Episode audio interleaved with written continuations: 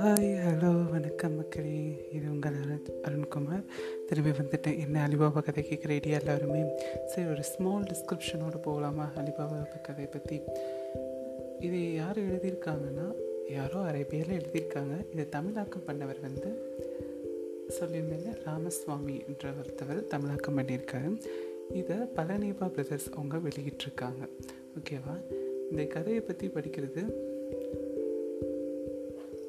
அலுப்போ சலிப்போ இல்லாமல் படிக்கவும் மற்றவர்களுக்கு எடுத்து சொல்லவும் ஏற்றதான் அலிபாபா கதை கதையை ஒரு முறை படிச்சுட்டு நமக்கு அந்த விறகுட்டியோட அன்பு ஏற்பட்டு அப்புறம் அவனுடைய எதிரிகள் நம்ம எதிரியாகிடுவாங்க அவன் ஆபத்துலேருந்து காப்பாற்றும் மார்க்கியான விளக்காரி உண்மையிலே ஒரு பெண்ணாக இருந்திருந்தால் அவளை போய் பார்த்துடலாம் அப்படின்ற ஒரு ஆர் இது ஆவல் இருக்கும்.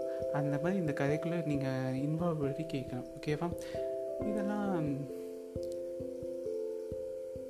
பல மொழிகள் இது உள்ள அரேபிய எழுதிகள் எழுதினது.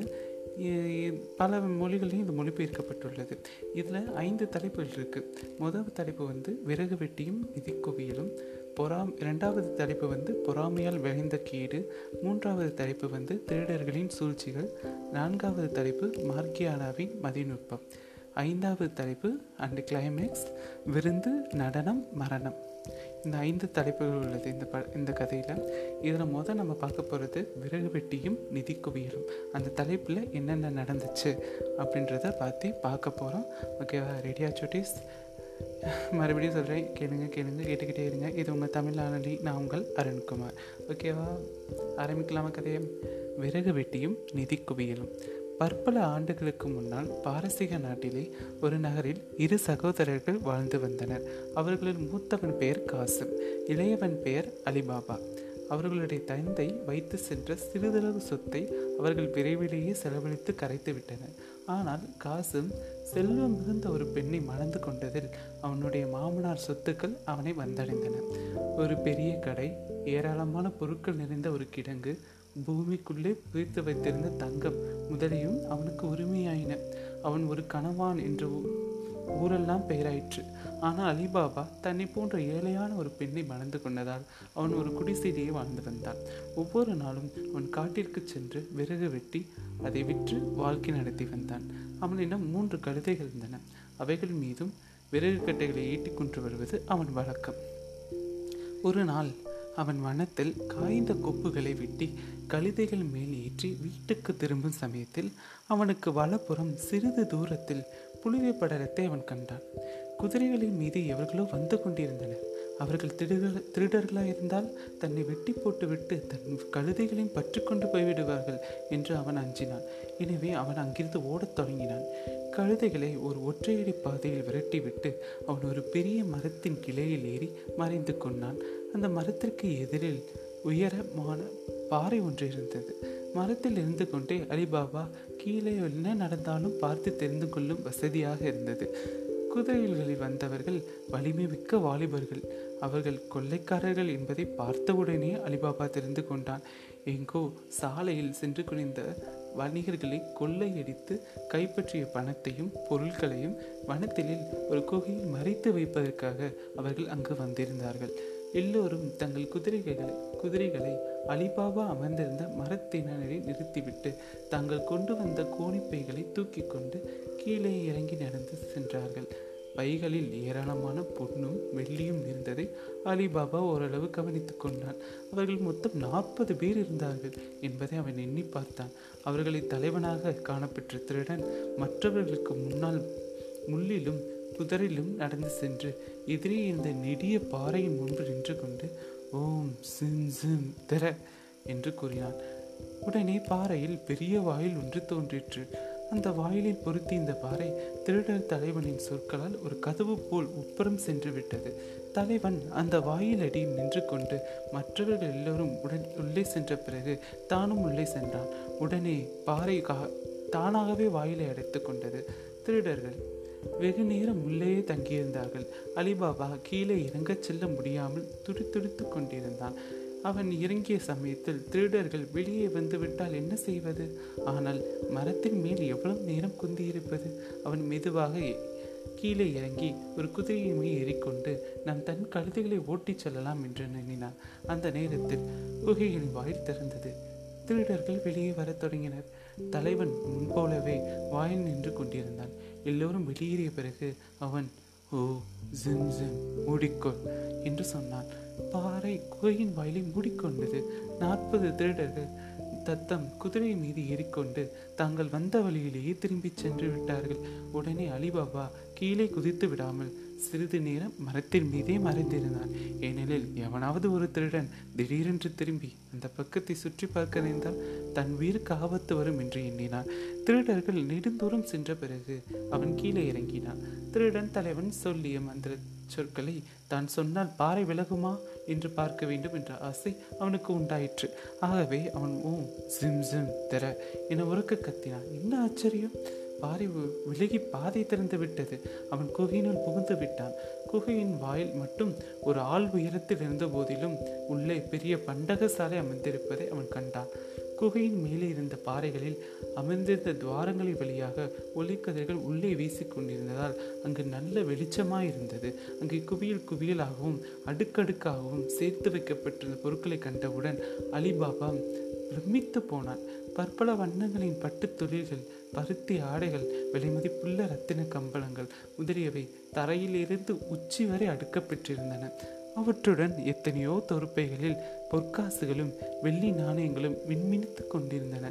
அவைகளையெல்லாம் கண்ட அலிபாபா பல தலைமுறை தலைமுறைகளாக திருடர்கள் சேர்த்து வைத்திருந்த செல்வங்களாகவே அவை இருக்க வேண்டும் என்று எண்ணினான். ஏனெனில் ஒரே தலைமுறையில் அவ்வளவு பொருட்களை சேர்க்க முடியாது.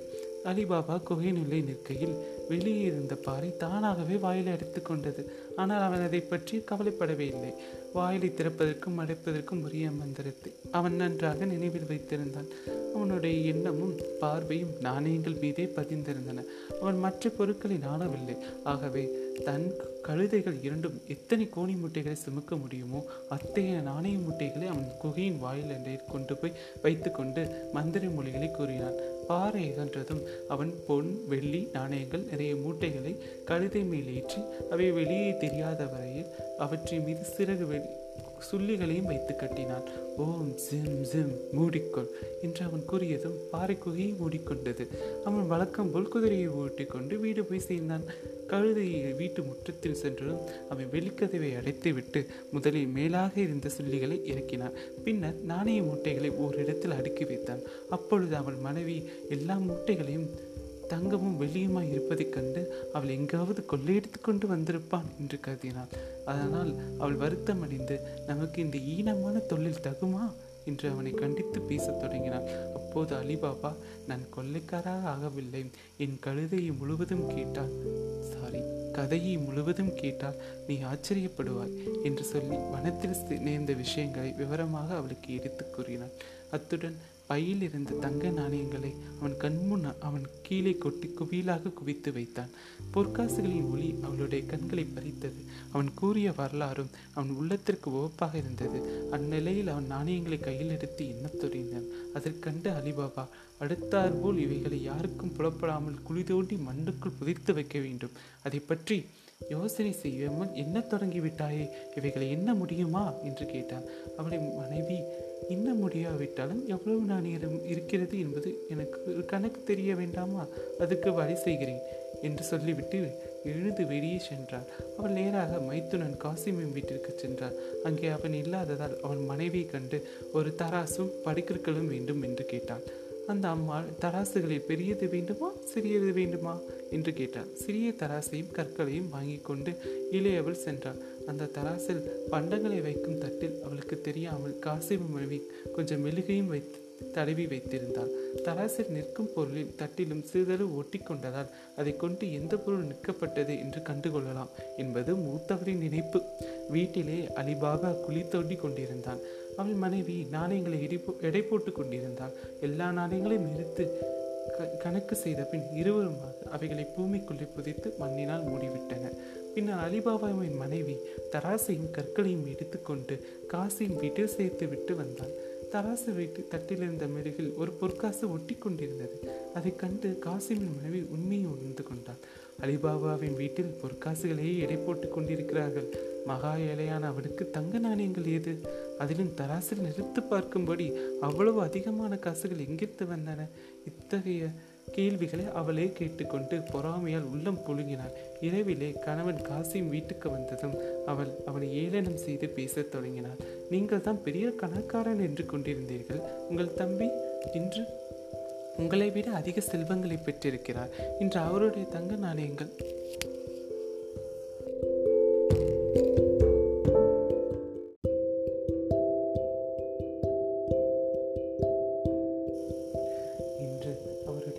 நாணயங்களை உங்களைப் போல் கைகளால் எண்ண முடியாது என்று நம் வீட்டு தராசை வாங்கி கொண்டு போய் நிறுத்தார்கள். தராசு தட்டில் ஒட்டியிருந்த காசும் இதோ இருக்கிறது பாருங்கள். காசிம் காசை கண்களால் கண்டு கொண்டான். அதில் பழங்காலத்து மன்னர் ஒருவருடைய முத்திரை இருந்தது தன் தம்பி அத்தனை காசுகளில் ஆயிரக்கணக்காக பெற்றுவிட்டானே என்ற பொறாமையினால் அவனுக்கு இரவு முழுவதும் தூக்கம் பிடிக்கவில்லை.